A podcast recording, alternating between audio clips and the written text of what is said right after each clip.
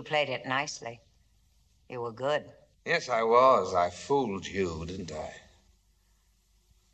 Oh, God, but I do love being king. Well, Henry, Liege, and Lord. What happens now? I've no idea. I know I'm winning, and I know I'll win. But what the next move is. Hey, everybody, welcome back to Uncanny Cinema. We had a uh, significant break there. Uh, we had our Halloween offerings, and then we took a bit of a break. Um, but now we're digging into a couple Christmas films. We've got our uh, just regular Christmas film for this episode, and next episode we will have our Uncanny Cinema Christmas present, which I will talk about at the end of the show. Um, we've done that in the past, but uh, listen to the end of the show for information on that. For this one, we are looking at The Lion in Winter, 1968's The Lion in Winter. Um, this is a film that is set at Christmas. Uh, in previous years, last three years, we had looked at three crazy, terrible Christmas movies. Very fun, but uh, crazy and terrible Christmas movies Elves, Dial Code Santa Claus, and uh, Silent Night, Deadly Night 5, The Toy Maker, which incidentally, Jack, I did purchase that, a three pack of that on Okay, Blu ray. Uh, it was very cheap, uh, so I had to get it. I wonder why. Um, But anyway, so uh, yeah, so we're we had kind of a trilogy of those, but I figured uh, we could switch gears and do something different. So we are looking at uh, an actually good film this year. Uh, it is set at Christmas. God. Um, it's a famous film in a way. Um, we'll talk about the particulars of it, but I picked it because, like, even though it's famous and has a lot of accolades, it's not a movie that like gets talked about much. So it, it very much fits the podcast. Um, it's famous in a like trivia and historic way, and it is good, but it's not famous the way Star Wars and Chinatown and that kind of stuff is. Um, so I think it still fits for us. Uh, I'll dig into specifics on it, but we will just go with our cast here. Uh, so rejoining us, we have Eric coming back to look at Lion and Winter, Hey, hey. and then Eric, you you hadn't seen this before, right? I had not. Okay. Um, Jack, you had right. I can't remember if I'd seen this one or the uh, 2003 one or both. Okay. This seemed familiar, but I wasn't sure. All right. Well, Jack is also here, and both Jack and Eric are something of uh, Anglophiles. They uh, they always love their witty dialogue spoken by British people. So I knew that Oh, this don't would get be better than that. right up It's their true. alley. Um, and uh, so welcome, Jack. Thank you.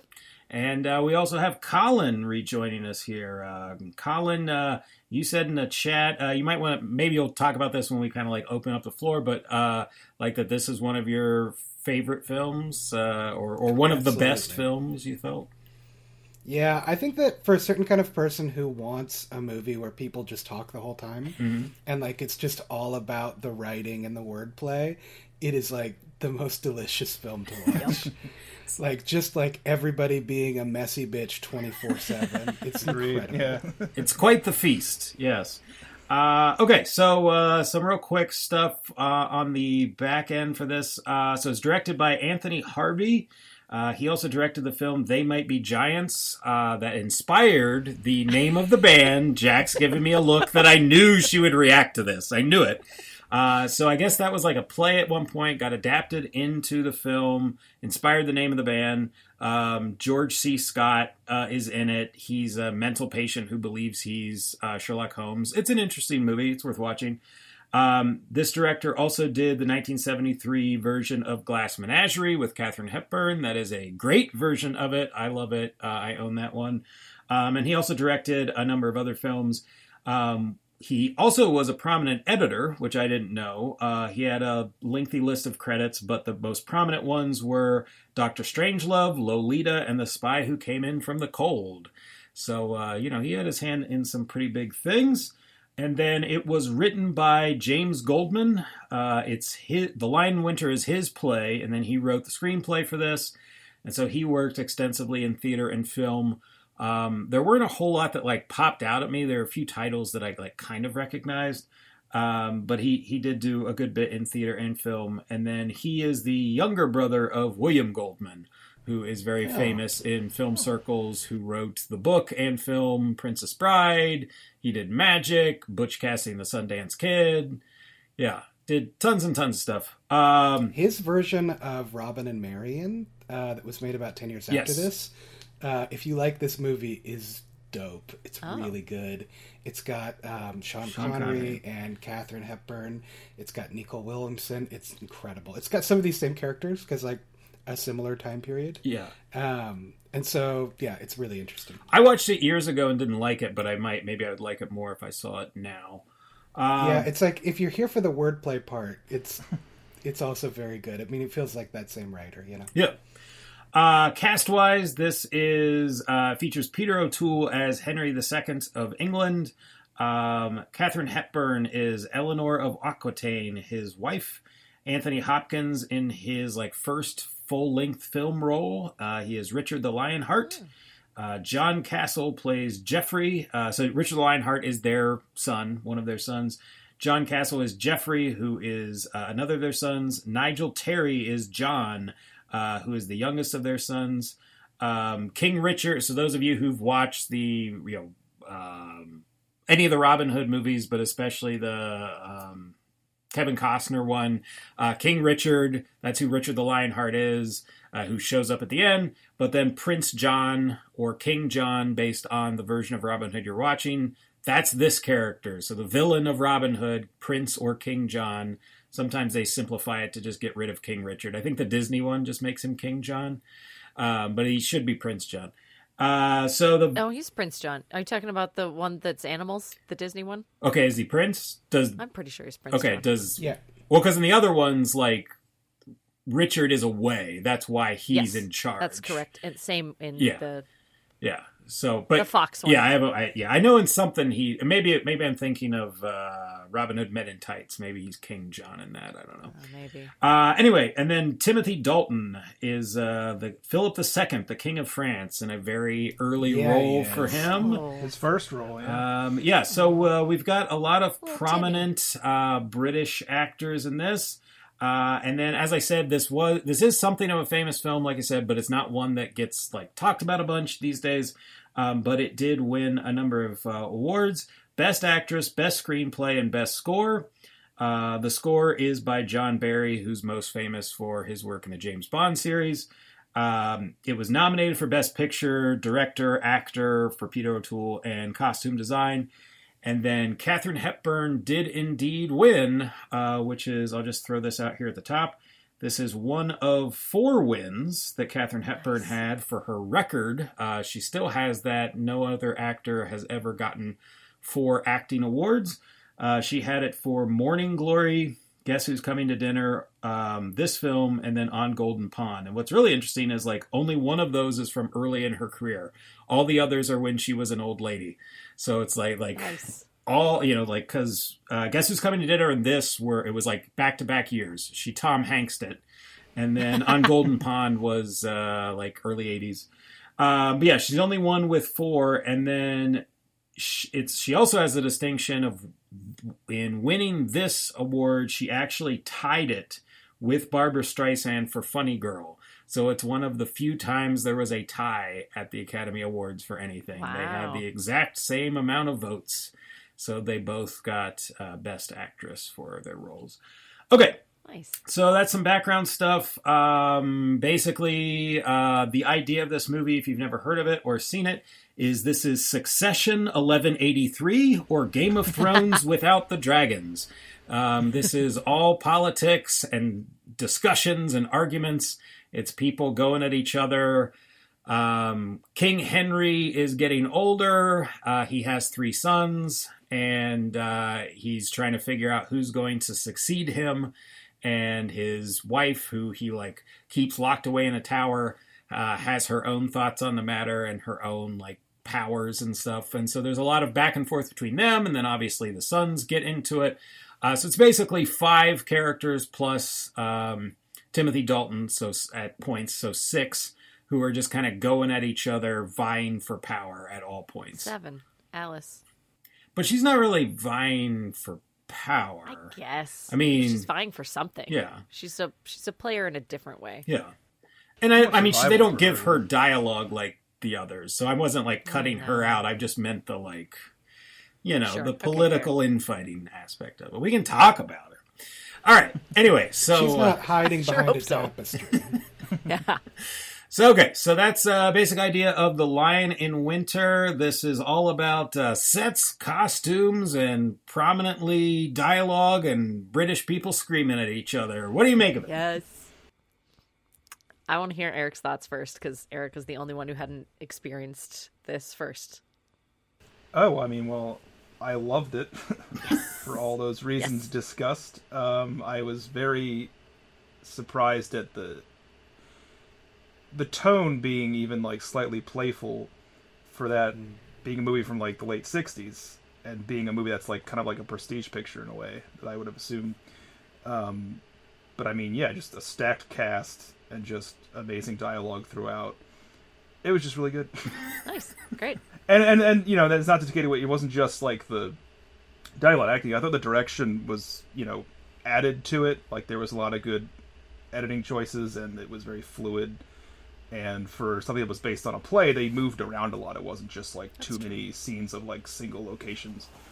Um, so it was it was also very like active film.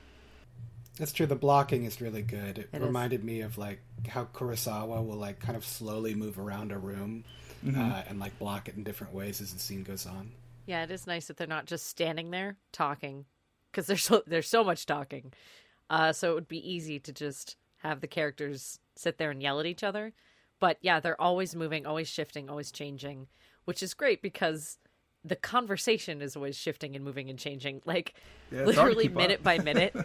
yeah, minute by minute, their uh, characters hate each other or love each other, and it's like Or are lying about one of those flip-flop. things. Yeah, yeah, yeah just It does change quick. There's that moment where um, Henry and Eleanor just kiss out of nowhere, and you're like, "Whoa!" Yeah. I didn't didn't Yep. feel that energy in the room, but I guess like sure. Well, it's complicated because that energy is kind of always in the room, Yeah, But- it's a flirty but movie. they It's a very it's very flirty movie. flirty. It's confusing. It's just confusing, but I- in a way that is extremely well done. It's not confusing in a way that is, um, not watchable. It's confusing in a way that pulls you in. Like you're right you're really trying to keep up what and you're trying to like about. be engaged and like kind of Yeah. like because you know that like it's hard to even trust like what a lot of the characters are saying what their motivations are because they could just kind of go either way. And so you're yeah you're kind of like playing along at the same time. You're just like Yeah. i don't know And how they this is going to go- shake out. Completely. And they will go all the way to try and convince the other person that they're talking that they're telling the full truth. At one point uh, eleanor like slices her wrist. Open Yeah. to be like i'm telling the truth. I'll write it in my blood. And it's like it turns out later she kind of she wasn't really but she she did that everyone's very dramatic it's great Um, it's really ambiguous too. Like I was really noticing that when they introduce Eleanor, it's like Maleficent. Like they keep like panning to her across these really long rooms, and like then she has that throne boat that she's on. it's just like so wild. who doesn't want to throw It's so boat, extra, honestly and it's like it introduces her like the villain of the picture. Um, yes. but like over time, like you're like, man, this Henry guy sure sucks, right? Like it really Yeah. goes every direction. Yeah. There's nobody's good in this movie. There's no I, you could argue that Alice is Alice is like I just want to love you. Um she's the only one who probably isn't as Linton was saying uh has ulterior motives. She's not doing any subterfuge. Yeah. She's not undercutting anyone or anything. The whole movie she's like, "Hey, here's what I want. yeah she's, That's she's it. basically begging whoever she's talking to that, that she just doesn't get killed as a result of all this plotting she's just like Well, and she uh, she has that moment where she cries with uh, Eleanor, um, and uh, and that's genuine. She's not trying to get anything out of it. She's not. She doesn't. There's no scene later that reveals like oh, I tricked her good, Henry. 14 Yeah. can play this She's game real genuine. she is definitely the foil to Eleanor in essentially every way. She's young, still has her looks, uh, is honest, devoted, uh, doesn't want anything, doesn't want power, doesn't want money, uh, just wants to be loved, She just wants to be loved. And I, I, I don't know, I don't like her that much. I think the only good character are the 50 to 60 dogs that are in this movie for some reason. All the servants he kicks awake at the end when he's like rushing everybody around. Yeah, yeah, yeah. All right, absolutely. Colin. Did you Uh, see the one dog just like eat some chickens though? Sorry about the dogs. Did you get? Do you notice the dog? Yeah, that chickens? one dog was really going after Yeah. a He's chicken. just going to town for a There's real. no guarantee that wasn't a real chicken getting killed on set. I know. Oh yeah, Oh, I think the it was. 60s And I think they're like, yeah, let's just roll with it. It's great. uh, Colin, any uh, any other opening thoughts for you? Um, I I actually liked the way that they introduced the characters. Like, it does sort of end up that like the politics. If you didn't understand anything about it, it kind of wouldn't matter. Like, I feel like it does a really good job of like sort of slowly drip feeding you the characters and the situations. But I do think that the introduction is kind of funny because it's trying to do so much at once, which is like kind of a Game of Thrones problem too. That there's like there's 11 people you need to know in the next minute. Um, but it's like the way that the movie opens, it's like there's three kinds of sons: murderer, wargamer, and goblin. Like those are, and it's like you just get like 30 seconds with each of them. And the one with Anthony Hopkins, where he has what I can only uh, describe as a sort of cholo dad cut, um, and has kind of like a Vin Diesel energy to him. You know, like where he's like sort of like ambiguously ethnic, and it feels like you know, it's like, what's this guy's deal? Like, he's really intense. Um, but unlike Vin Diesel, does not have a passion for family. Um, but there's that moment where it's like he's just going to kill a guy on the ground that he was jousting with, like a total psycho, and it's like weird. That's strange. Until Smithers shows up, like, uh, excuse me, sir. Uh, election in November. Election in November. Um, yeah, I mean, for myself, I've seen this once or twice before. Uh, I think it's. I'm sure I sought it out years ago, probably like college or even high school. But that would have been because of Anthony Hopkins. My love of Anthony Hopkins. He's my boy, my 88 year old boy. um, but no, I mean, like with Silence of the Lambs, and then the later films in the series, and then digging into uh, many films that he worked on. So I'm sure that's how I came to this. Um, but I mean, everybody in this is great. I mean, everybody uh, fulfills their role. I mean, John sucks. Uh, like, So like, bad. I mean, the, the the actor who plays him does a good job with making him awful, but it's almost to a point where you're just like. I saw somebody on Letterboxd referring to him as being a Monty Python character, which is like, like, yeah, like he's like very cartoonish when everyone else is like amped Yeah. up, but amped up in like a theatrical or operatic way. And then, yeah, he's like one of the Gumbies over there, like, um, Facial Well, What's wild about it too, Yeah, sure. sorry, is that like that guy plays King Arthur in Excalibur, um, one of my like favorite like movies. Oh And he Fantasy was uh, movies. You're. Caravaggio and Oh yeah, yeah, yeah, yeah. but like, I was always impressed with Excalibur because he's so good at being like a little sewer goblin when he's a kid. But then he does seem kind of noble when they age him up, and it's like, oh yeah, like he's like believably regal. But no hint of that in this movie. he Nope, is just not like at all. it is wild what he is doing. Just trash. Uh, but yeah, so the yeah, it's just a, a really interesting watch. Uh, you've got to be ready for tons of dialogue and to try to follow it all. I mean, it's like a lot of it really enjoyable dialogue, but like that that's what you're locked in for. So you you got to be ready and there for it. Um, and the thing that's striking me most, like on this rewatch, is, and I'm not saying this, it's not to the film's detriment. I don't think it like fails on this point. It may even be, you know, like doing this intentionally. I, I'm sure it's intentional, but, uh, but I think you could watch it without even necessarily considering it. But we're at the exact same place at the end of this film as we were at the Oh, beginning. yeah. Like no, nothing has been resolved. So good. No, Yeah. no one is in a better Yes. position. No one has advanced in any Yep. way. No deals have been made. Um, So, you uh, have so, to go read a history textbook to know what happened. Yeah. so it's a lot of like uh, you know tail ta- uh, tail chasing for uh, the bulk of this film, um, but uh, very enjoyably so. All right, The so what jumped there, out at me about that is that it's like kind of a definitive Christmas movie. like when I first Yes. saw this when I was like a teen, I didn't understand that. Like I'd only experienced my family's Christmas, and they were like pretty normal and pretty cool, kind of chill. But like this is many friends description of what Christmas is, where you go off and your family all hurts each other, and then everybody leaves, and it's all the same.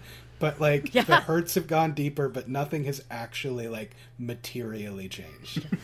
like I bet there's a lot of people watching So this true. movie like, "Yep, sounds right. That's what it's like."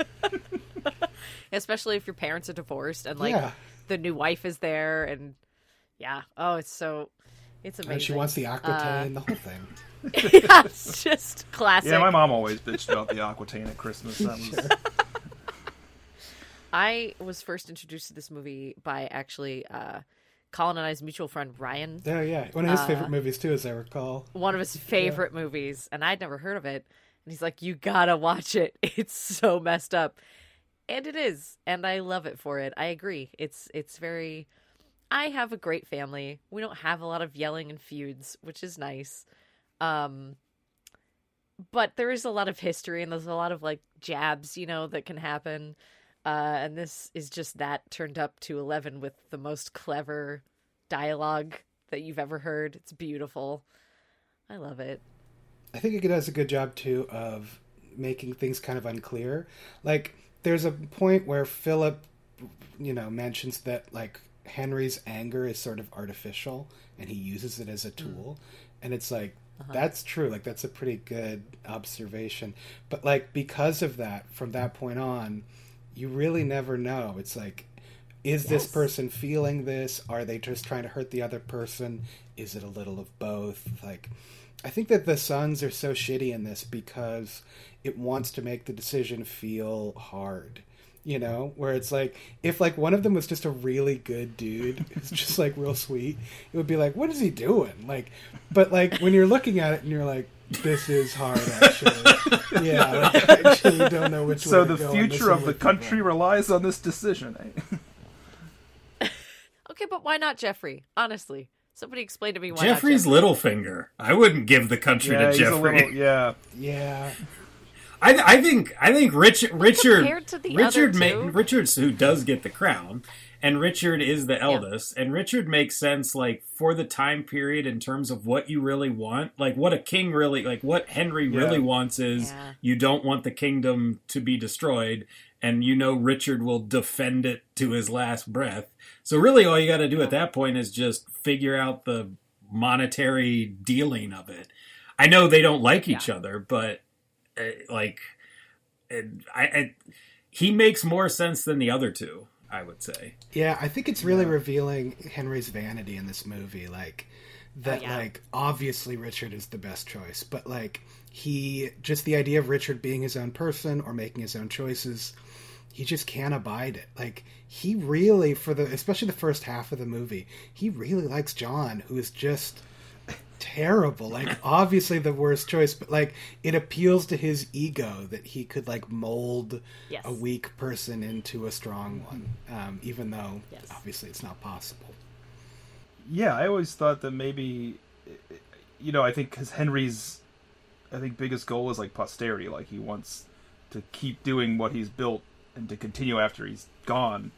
And I don't know if it's like where like what you're saying is like he if he's molding John because he sees someone who he can completely mold in the way he wants, or is it that Richard he, he worries that Richard could like overcome him or like doesn't even though he seems like more suited to like do what needs to be done to be a king but yeah it- alice is a factor as well because mm-hmm. alice has been promised to richard and henry is scheming Oh, yeah. to instead marry her off to john and he's like oh well you can still be my mistress and basically like i like john's not going to stop me and we'll work around it and he's not even going to know but i think he knows he can't do that with richard that like Yeah. that richard would one figure it out and two might just you know fucking kill him or ban him from the castle or any number of things or just be out you know like they go off richard's off fighting so he takes her with him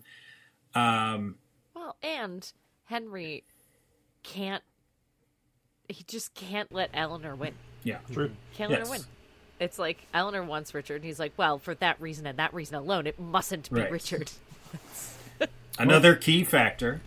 And I find it interesting too that like the very thing that he is doing is what is so horrific to him when Eleanor is talking about it that that she might have slept with his father.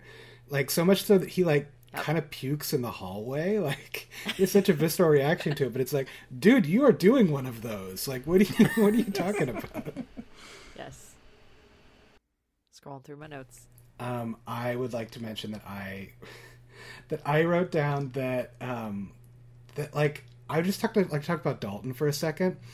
First of all, I feel like Bond guys are always better outside of Bond movies as like character actors. Um, but like I love how like lizard like he is in this. Like it's crazy the vibes that he's giving off, and it's like Yes. he's giving off really twinky, like uh, kind of like sex vibes for like a while, and then Yeah. that like it's like it's like Chekhov's gun, you know, where it's like wow, there's a lot of weird sort of vibes in this room. I wonder what'll happen with it, and it's like stuff's gonna happen. Uh, but yeah, I just love his performance. Like he's just so yeah, like he's like a force of nature. Like it's like there's that part where they're like, oh, like he'll just ally with anybody to fuck you over, and it's like, oh yeah, he definitely would. He would do whatever. Oh, there's just so many. Everyone is playing on like mm, six different levels, uh, and most of those levels are like, okay, but I just want to screw over this person. Like almost no one really wants to win. Mhm. Almost all they want is just to ruin everyone else's day, and that includes Philip. That was his name, right? That's Dalton Yeah. was Philip. Yeah. Because Philip reveals he has all this history. Like, he hates Henry because of how Henry treated his dad. And it's like all these things. No one's. Everyone's so good at manipulation, but also everyone's terrible at it because nobody wins. They're all just awful. I agree with that. That they game. don't want to win. There was that part where Yeah. Henry's talking to Philip, and he's like, "I've won. I've got the advantage," but he doesn't leave the room, and he keeps exactly. talking. Yeah.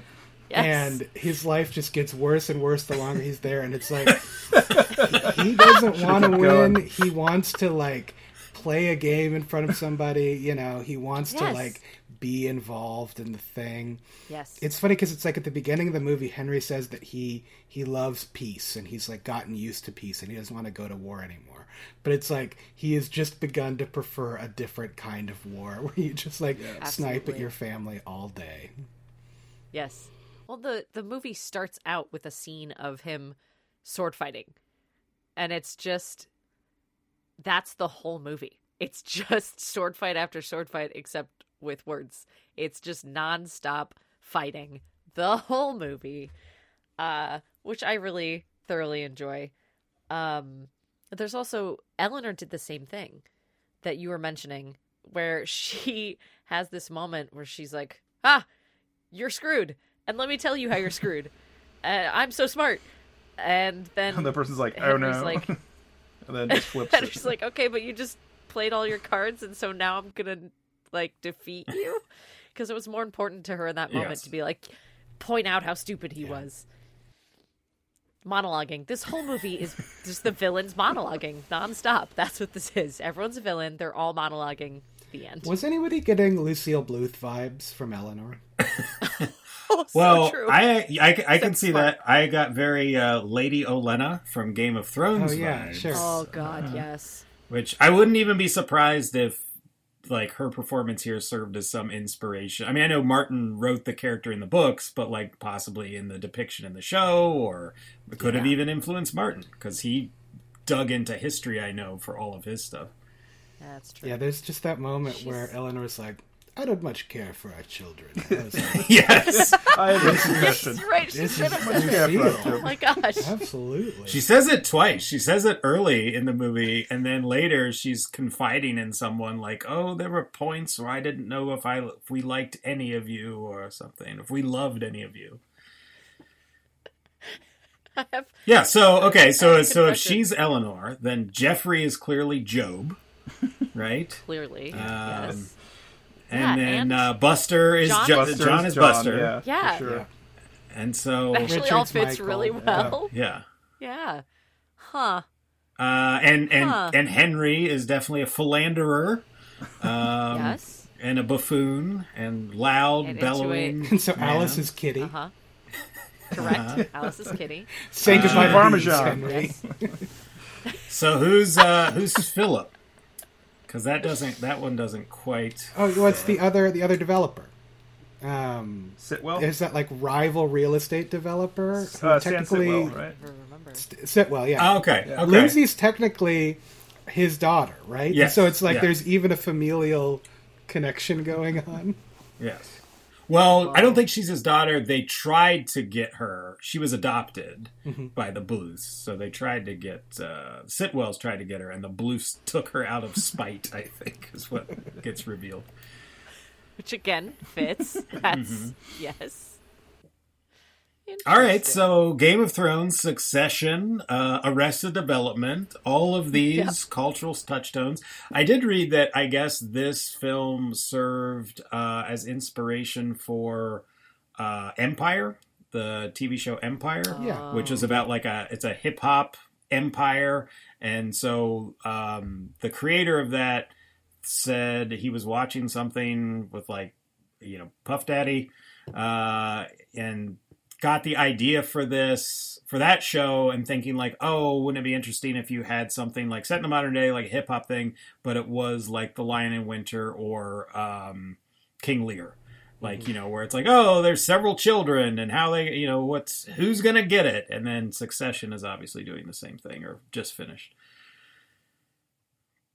all right uh specific scenes or more to the point dialogue we'd like to share Okay, Uh, can we?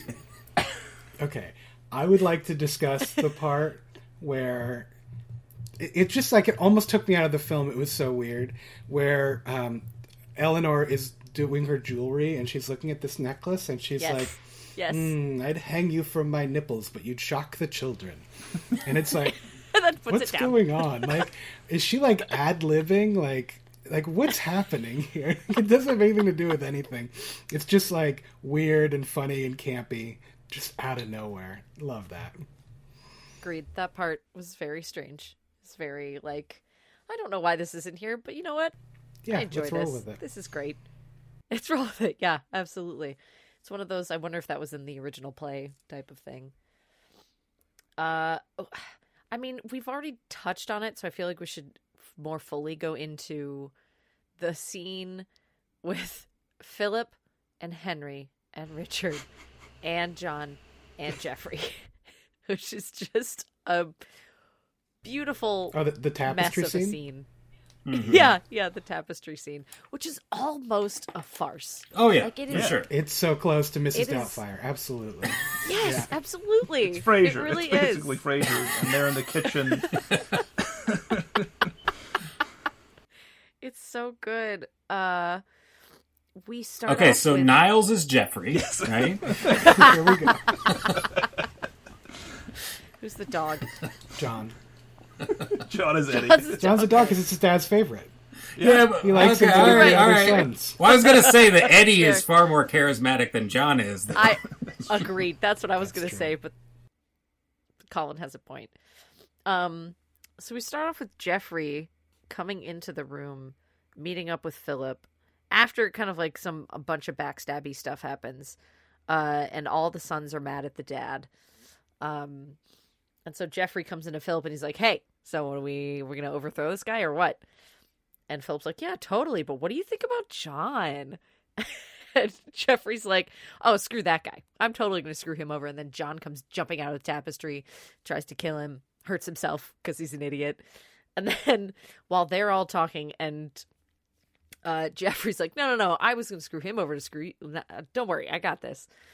Uh, then there's a knock on the door, and Richard comes in, and they're like, "Get behind, get behind the curtain." So now there's two brothers behind the curtain. Older brother comes in, and Philip's like, "Okay, now I'm gonna pull stuff out of you to make your brothers mad." But then also they start basically almost getting hot and heavy. Like they, Yeah. Philip leads him Yeah, over to the bed and there's- is like, "Hey, remember our shared past?" there, yeah. Yep. He's like, let's have a repeat. And then shows the brothers behind the tapestry just going, What? What's happening? And then there's a knock on the door, and so he hides him behind the bed tapestry because you know they all had those, because they're rich. And then Henry comes in. Us poors can't doing the same afford bed tapestries. Do you have a bed tapestry? no, but I, I Right could now. get one if I wanted one. Oh, sure you could. Uh huh, Linton. Absolutely. They even call it that, out. They're like, wanna. "This is what tapestries are for." Like they like kind of lampshade it. yes. Like this is very silly what we're doing. It's great. And then Henry and Philip have a whole thing. Uh, where Philip, you know, Henry's like, haha, I figured you out. And Philip's like, no, you didn't. And now I'm going to get to you by talking about how your son is gay and that makes you upset. And weirdly, I mean, I think it's in his, again, strong desire to just screw over the person in front of them rather than actually win anything. He starts saying, oh, when I was uh, doing gay stuff with your son, I did not care about him at all, and it was all just to get to you. Which then Richard pops out of the tapestry and is like, "That's a lie! How dare you? You loved me." Again, it's all very dramatic. But Philip doubles down. He's like, "No, seriously, I never loved you. I hate you." Which is probably the worst person in all of this to say something like that too, because Richard just I will know. murder you Yeah. on the spot. It's pretty volatile. It was like, I don't understand your play here, except that you're just so angry at Henry that you just want to do anything you can to hurt him. And then some for some reason I can't remember why Geoffrey pops out. I think because they're like Geoffrey was going to betray you, and Henry's like, well, yeah, duh. And Geoffrey's like, yeah, but John was also going to betray you, and Henry's like, never. There's no way. And then they pull the curtain, and there's there's John, and he's everyone's Look, Daddy, I'm conspiring. Exactly. And then Eleanor's head pops out of the latrine.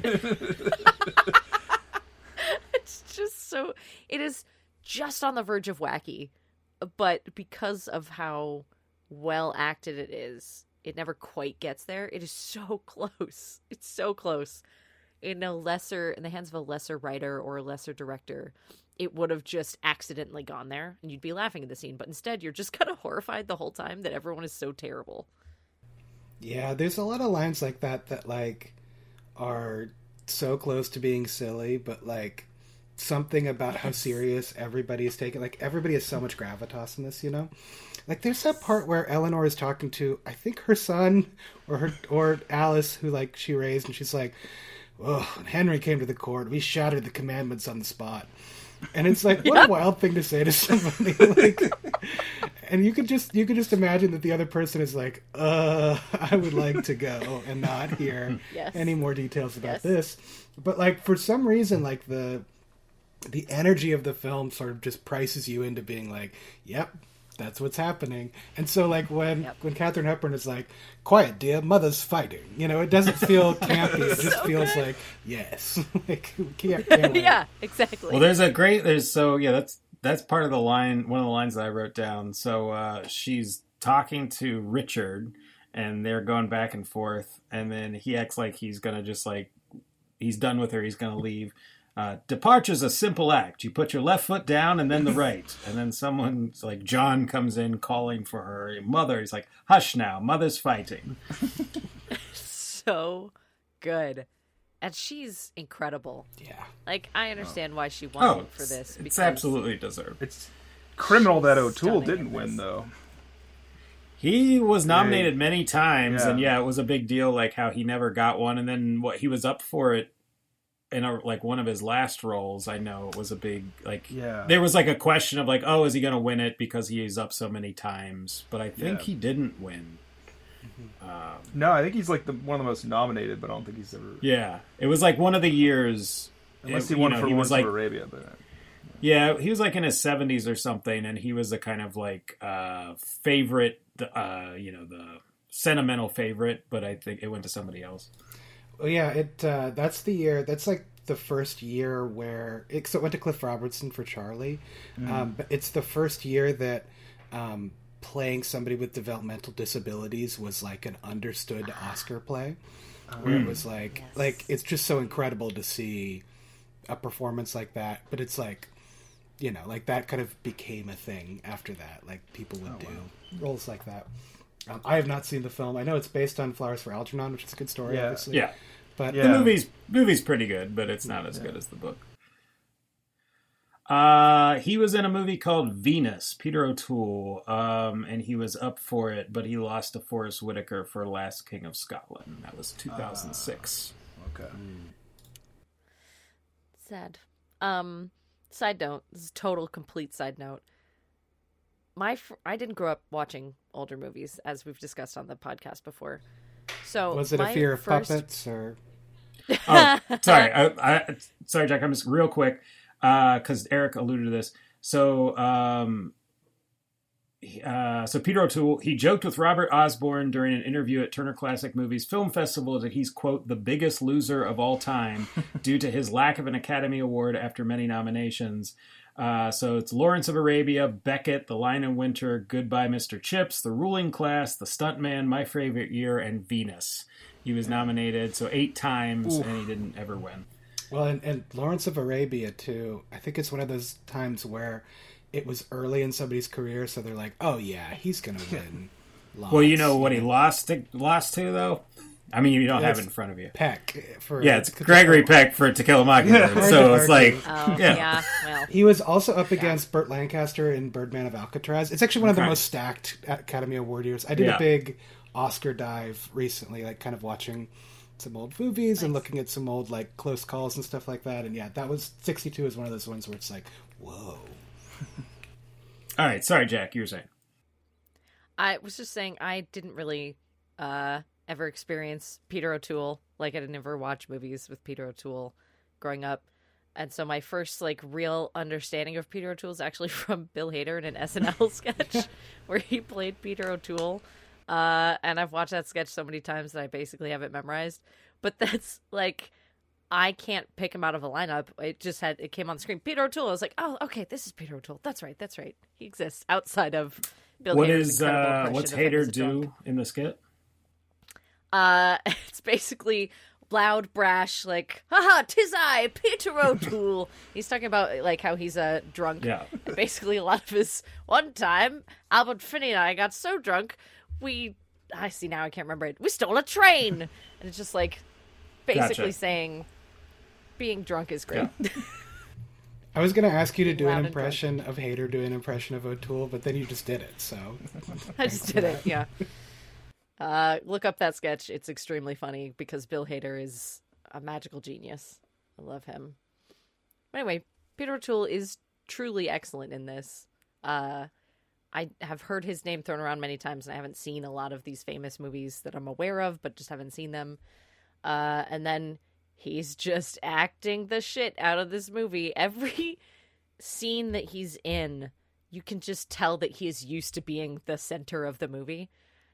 And then Katharine Hepburn comes in and she's like, Yeah, but also me too. And somehow they don't fight each other, they work together. Mhm. Like the, these two insanely film giants in the room together. It works perfectly. I don't know how they did that without stepping Yeah, well. I won't go into it fully. If you go on IMDb, there's some trivia in there, but basically, uh, he had a reputation for being a drunk and for being like late to set and stuff, and basically, ha- and being difficult to work with. I don't think he was like terrible, but just like kind of a pain. And so Hepburn sort of put it to him of like, you won't be doing that with me. Um, so, she, but she also, I think they kind of like play. They knew each other from what I read. They had never acted together, but they knew each other somewhat. And then, so she kind of put that to him, but she also was sort of like, you know, we'll get along. I think she said something like, "You're Irish. You make me laugh." Uh, you know, something else like, "We'll we'll be fine." Um, and then what was this other thing? Uh, and then apparently, when the movie wrapped, uh, she said, supposedly said, when I started off in this business, my agent said to me, never act with children and animals, but you, Peter, are both. That's excellent. That's very good. But I think they did, like, actually get along uh, on set for the most part. Uh, Eric, you got any good lines to throw out? Anything you really liked? Uh, one of my favorites was uh, just Henry and Eleanor sniping at each other. He says, I marvel at you after all these years, still like a democratic drawbridge, going down for everybody. At my age, there's not much traffic anymore. Like, just you know, and it's just it's just like without a without blinking, she does it. It's just like great moments like that between the two of them, like nonstop. I really like when um, when John is like, he's got a knife, and Katharine's like, we all got knives. Like, It's like a Simpsons line. Like, yeah, yeah. I think know. it's it's in Aladdin. Like, it's like Aladdin is um, the one I Yeah, yeah. of. It's like they It's like, yeah, literally we've cribbed this exact swords. thing, but yeah, it's it's just so good just to be like, you idiot. Like, actually, like John is so much of what's good about the funny parts of the movie. Like, it really does work. There's a time where somebody calls him a walking pustule, and you're looking at him and you're like, yeah, like right on. yeah. Yeah. My absolute favorite line, uh, and this is one I remember from when I originally watched it and loved it. And again, I'm approaching this movie originally as a fan of Anthony Hopkins. Um, he doesn't get tons of quips just based on how his character is, but uh, he gets a few. And uh, he does have this one great one where, I don't know, John's like complaining because, I don't know, other people are getting attentions like, oh, nobody ever cares about John. I'm slipping into a Monty Python voice here now.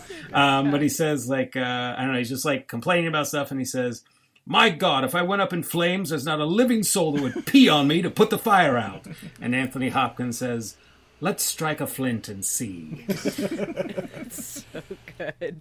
he is really good. It it is like uh like a straight man role almost, you know. Yeah. Even though it's not comedic per se, it's like he as sort of this immobile sort of watching being affected by things is like everybody's sort of dancing around him. But yeah, I think it it's like the way he plays it really makes it work. Like uh, and then when he kind of goes wordplay, it feels big.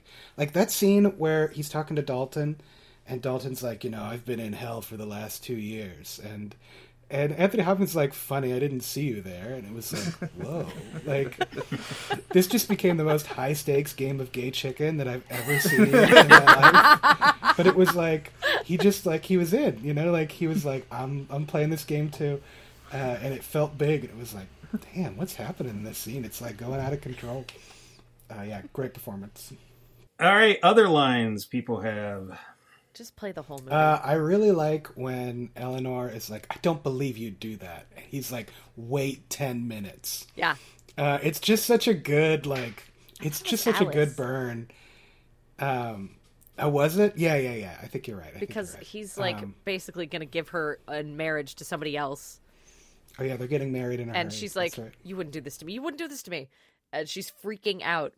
And that's, yeah, that's the line. Wait 10 minutes. It's awesome. Most of my favorite lines are Eleanor, of course. She's incredible. Uh, Mhm. At one point, it's that same scene where she said, Come back later, mother's fighting. Uh, later in that conversation, she says, Mother's tired. Come stick pins tomorrow. I'll be more responsive. She's so good. Um, I like the most, maybe the most famous line from this movie, which is uh, when Geoffrey asks Richard, he's like, as if it matters how a man falls down. And Richard says, when the fall is all there is, it matters. So good. um, excellently Yeah. written. Another Eleanor line. She says, I'm like the earth, old man. There isn't any way around me. Yeah, and that one, like, that's the basis of that line is that people of the time couldn't circumnavigate the earth, right? Yeah. That's what they're okay. Like, I was, Yeah. I, I'm watching, and I'm like, okay, that's that's what she means, right? Isn't any way around me. Uh, she also Ah. says, I could peel you like a pear, and God Himself would call it justice. Yes. Oh, yeah. that's good. Really good. Uh, a couple I really like is so uh, Henry had a mist a long time mistress, one of many, but one particular one that died some years ago. Um, and Eleanor hated her for obvious reasons.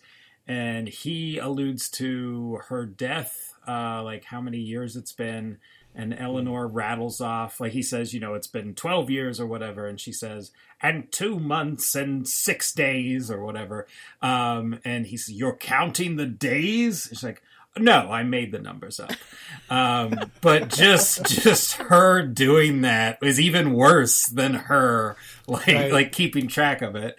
Um, and then I particularly love when he thinks he's won and beaten her. There's a big scene between the two of them where they go back and forth, and basically they're just scheming against each other openly. It's like a chess match of like, well, if you do this, I'm going to do this, and I'll do this. I'll counter this way. It's a scene that I think Jack alluded to about like where she kind of lays all her cards out and kind of ends up ruining what she she could have had a victory, Yeah. um, just like he could have had a victory in another scene.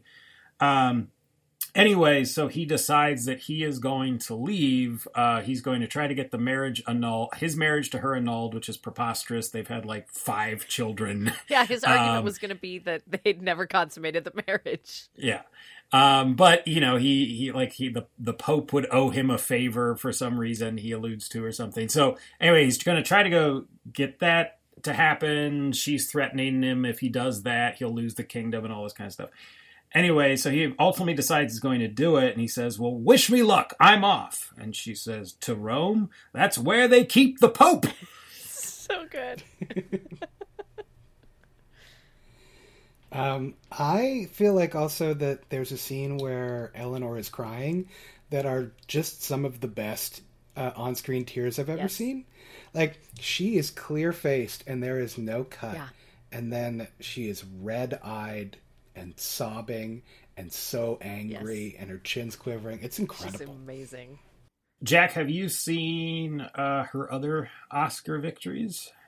Uh, I know that I, I don't know if I've seen the Morning Glory was the first, which I've never seen No. that. Uh, Guess who's coming to dinner I feel like I uh, have and to have seen that at one point. on Golden Pond. no, I've definitely not seen that. and she's good. Like she's good in Guess who's coming to dinner on Golden Pond, and I understand them as wins. But I, out of the three I've seen, I think this is the best performance. It's, she's a powerhouse. It's just stunning the way that she so quickly vacillates between pain and laughter and she can deliver these lines that seem totally cavalier but you can tell somehow without her face betraying it that she her the character is trying to hurt or to, like it's I don't know how she does it other than she's incredible.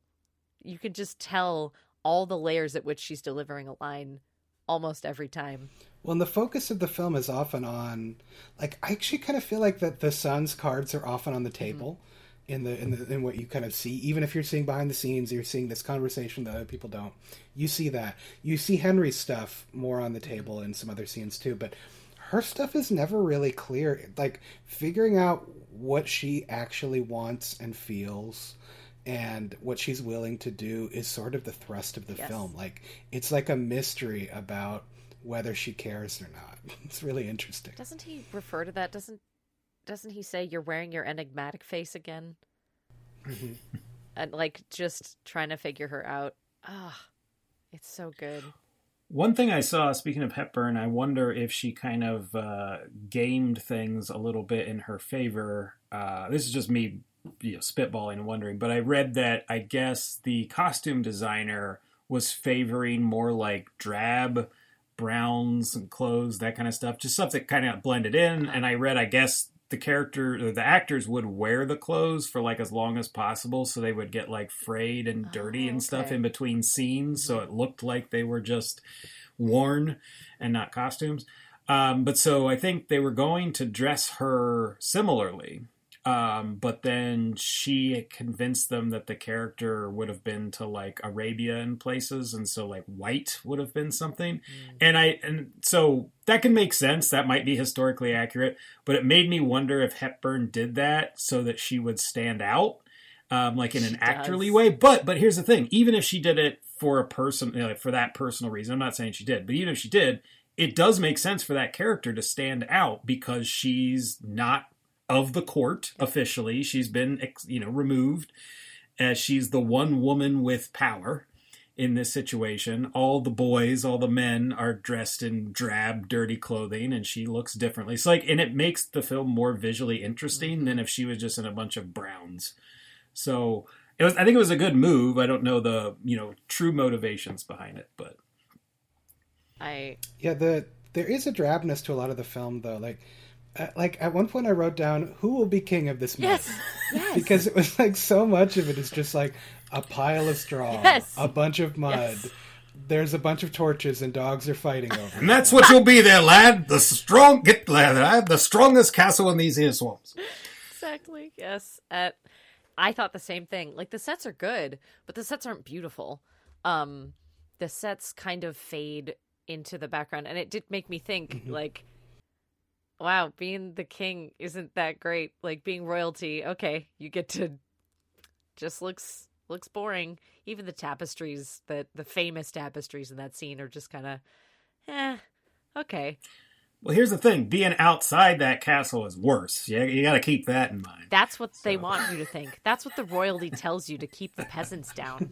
You got to rise up. You got can't believe everything they tell you, man. No, I no, I'm saying wait. I know. I'm It joking. absolutely is worse. But why would the royalty say that? Why would the royalty say, "Oh, y- your lives are terrible"? because they want you to come and work for them. They want you to come into the because you have to serve. them. They Oh, need well, I yeah, yeah, okay, all right, sure. Sure. I found a couple other lines that I love, and then I'll be done. I always have too many, and I know. Uh, at one point, Henry and Eleanor are, of course, verbally sparring, but they're like in front of the court who's all clapping for them, so they have these big smiles on their face. And he says, Give me a little peace. She says, Why be so modest? How about eternal peace? So good. They're just grinning the whole time, waving somebody at one point I think it might be Eleanor, but I don't actually remember. Somebody calls somebody I think calls John? No, I think John calls Eleanor a bag of bile, which made me laugh. I thought that was a great insult. You can't hurt me, you bag of bile. Excellent.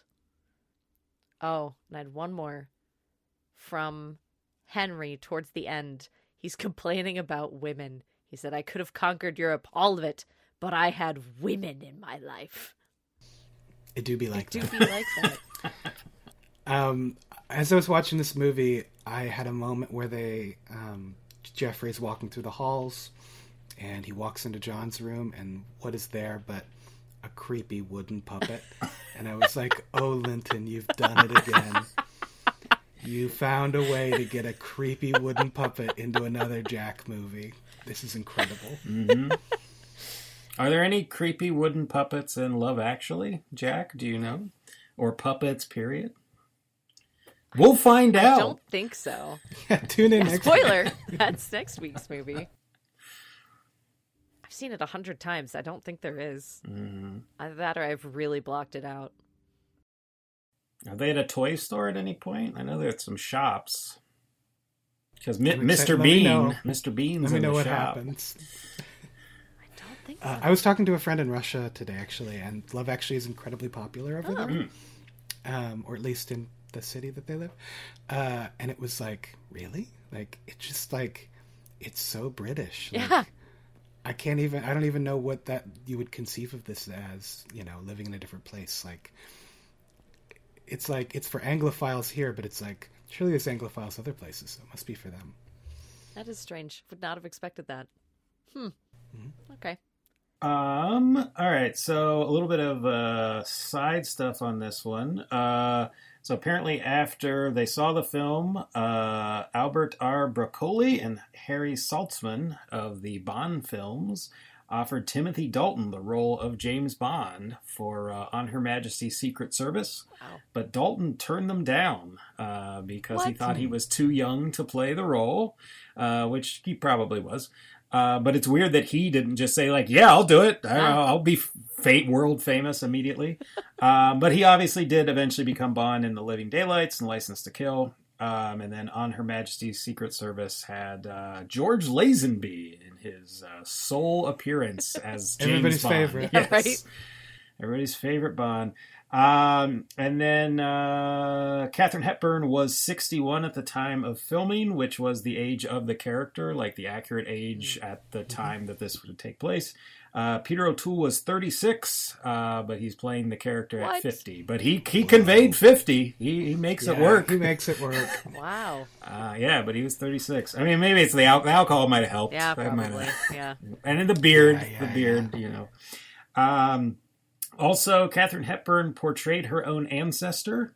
She was descended from Eleanor of Aquitaine through numerous family ties. Uh, both Eleanor's marriage to Louis VII, uh, King of France, and Eleanor's marriage to Henry II, King of England. So, uh, oh, and I also read that I guess um, very little like uh, paintings and things exist, or paintings or tapestries exist of Eleanor. There's only like a couple, um, and the Anthony Hopkins Richard alludes to like, oh, she was a great beauty, or you know, I've seen the paintings or whatever. I've seen the pictures. Um, but so they don't know exactly what she really looked like, but she was supposed to have looked like some of her sons.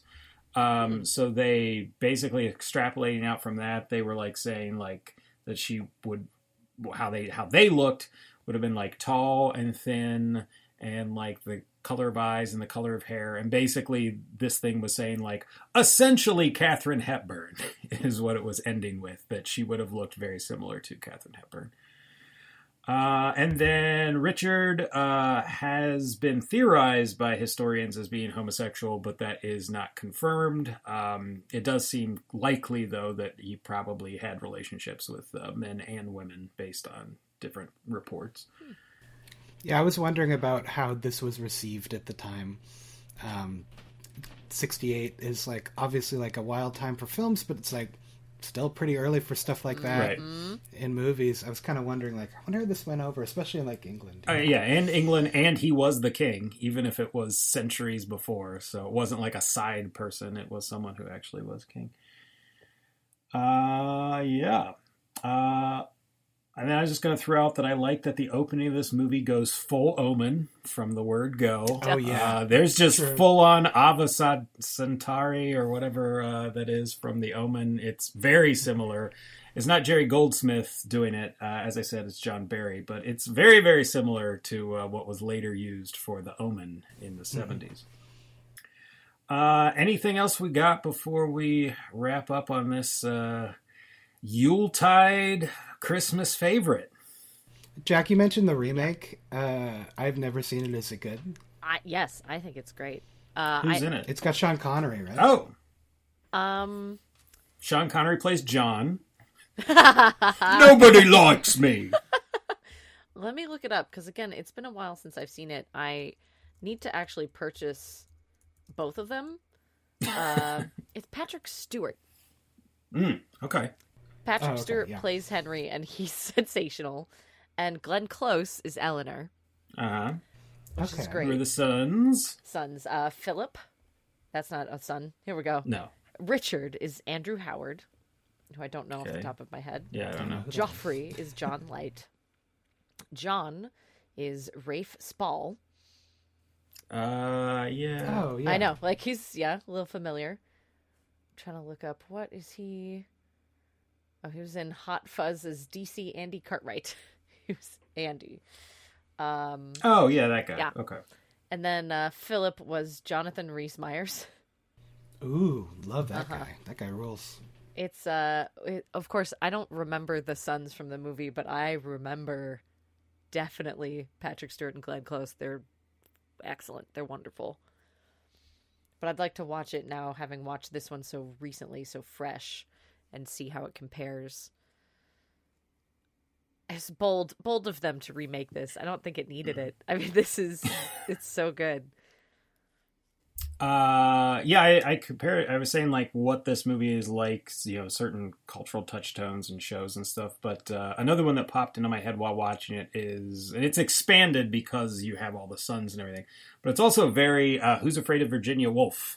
If anyone's uh, ever seen that production or the great film with uh, Elizabeth Taylor and Richard Burton, because that's just those two going at each other for about an hour and 45 minutes. There is a young couple in that, so they kind of get wrapped into it, but not the same way that the sons are involved in this.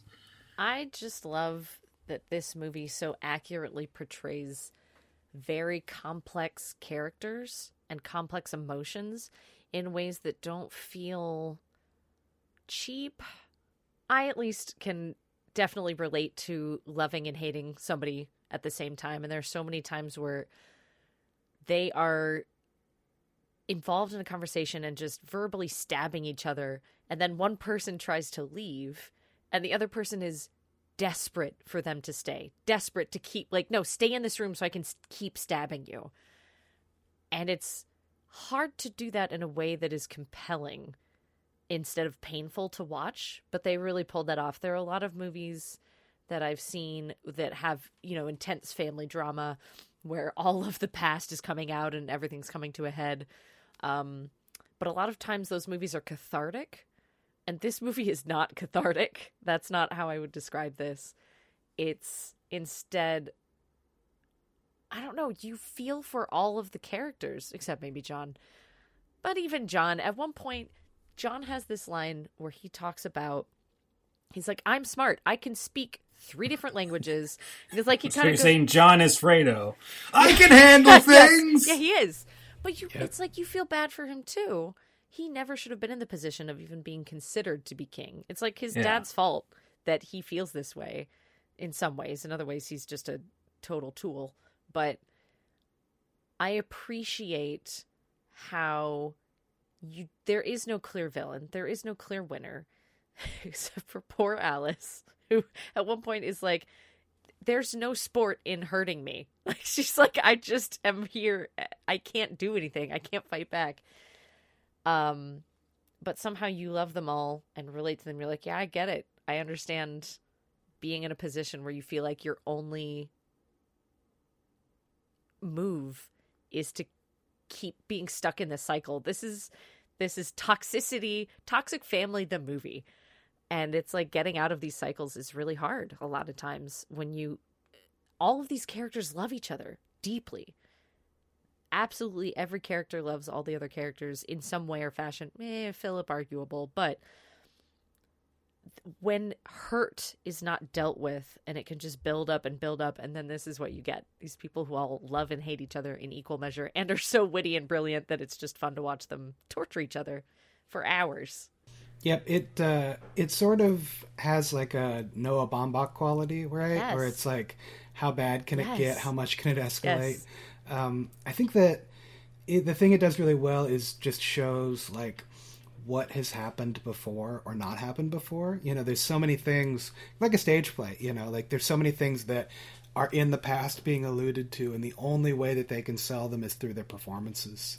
Um, and through sort of like reliving past hurts and it's at that it's really effective Absolutely. So, related to that, would you recommend The Lion in Winter? Eric? Uh, yes, absolutely would recommend. Um, especially, yes, if you love great acting and dialogue, but also if you don't often think older movies can kind of uh, have the same vibe as a modern one. Uh, it's very watchable, so if you're even cynical about old movies, I would still give this one a shot. All right, Jack? No, I hated it. It's stupid and old. Old movies are bad. Yes, of course, it's great. I'll bet my dad's already seen it. Seems like something he would see. He's old. This is from the 60s. it is great, though. I've been gushing about it for too long now. So, yes, I'd recommend it if you're into this sort of thing. Kind of like Eric said. You have to.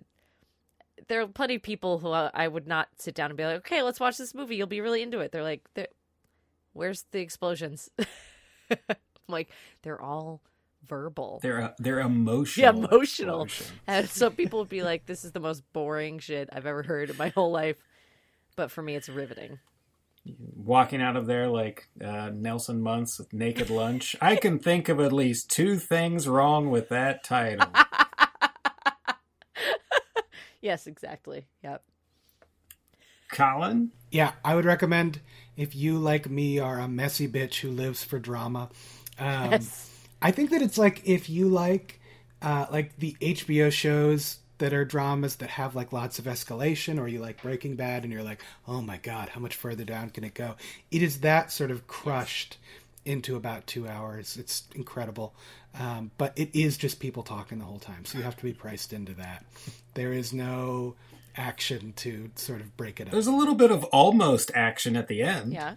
Near action. Well, there and there's a guard sword fight that Uh-huh. Eleanor watches Oh, with yeah, total passivity weird as a guy is killed. It was like that scene in Saving Private Ryan where that guy is slowly Yes. stabbed. Like it was Yes. the the vibe of it was just yeah. Well, for myself, yeah, uh, I would recommend it. Uh, it is a solid film uh, for all the reasons we've talked about. Great dialogue, great performances, really well put together. Um, yeah, it's a s- you know an adaptation of a stage play, but doesn't feel stagey. Um, as we said, not tons and tons of like action in it, but it doesn't feel like we're just like watching. Oh, here are people standing in a room. Like it, it move. The camera moves with them there's close-ups there's intense moments and then you've also just got some of the best actors ever on film Yep. together Yep. i mean just Katharine Hepburn, Peter O'Toole, and Anthony Hopkins alone is enough to make this movie watchable. And then you have Timothy Dalton doing really good work. I don't know the Geoffrey guy, but I know he's been in a number of things. I looked him up, um, and he, he's good He's great. uh, in his role. Um, and then I, you know, I guess John went on to some other stuff, but uh, but yeah, the the big three, uh, I would say, is uh, it's it's good for that. So yeah, if you are a fan of Katharine Hepburn but haven't dug into all of her stuff, I would say certainly check out her uh, Oscar wins. For the ones I've seen, I think this is her best performance. Um, and then uh, Hopkins, you know, literally his first feature film role. He was in something that was like 40 minutes long um, prior to this, but this is his first full length uh, film. Um, and he went on to win some awards too, I think. Uh, and then Peter O'Toole did not win any awards ever, but uh, but is a, uh talented man nonetheless. So uh, Sure, he won a BAFTA, probably. yeah, right? yeah. Uh, but yeah, so uh, that's uh, Lion of Winter, our Christmas selection for this year. Uh, track it down. So on that note, can I find this? Uh, lots of places you can track this down for streaming: Apple TV, Amazon, Google Play, YouTube, Vudu, Microsoft, DirecTV, and then it is on DVD and is on Blu-ray. So uh, Jack, you will have to get the Blu-ray I soon. of probably will actually. Uh, yes. Um, and then, uh, as I said, we will be coming back. Uh, this one will drop like kind of week of Christmas, and the other one will be like close behind it. So we will have our Uncanny Cinema Christmas present, which uh, we've done uh, several times in the past. We did Willy Wonka and the Chocolate Factory. We did It's a Wonderful Life. I think those are the only ones we've done so far. But this is one of the three times per year where we do a famous film um, to just kind of break things up for ourselves. So we do one at uh, April Fool's Day, do one at Christmas, and we do one in the summer. So this time, as I already said, we will be looking at Love Actually. Um, Jack will be on that episode, Eric will be on that episode, and our friend Jess will be in that episode. She actually had requested the movie. Uh, all three of them absolutely love Love Actually. Uh, I'm a big fan as well, so uh, we will have. But but there's definitely elements to discuss Oh, sure. of uh, of, of the construction of that movie, uh, warts and all. Discussion of Love Actually. But yeah, that's our Uncanny Cinema Christmas present coming up next. And then we will uh, probably take a break for a month or so before we uh, dig into kind of just our regular slate for the year and doing lots more weird shit on the horizon. so, uh, yeah, join us for Love Actually. See you then.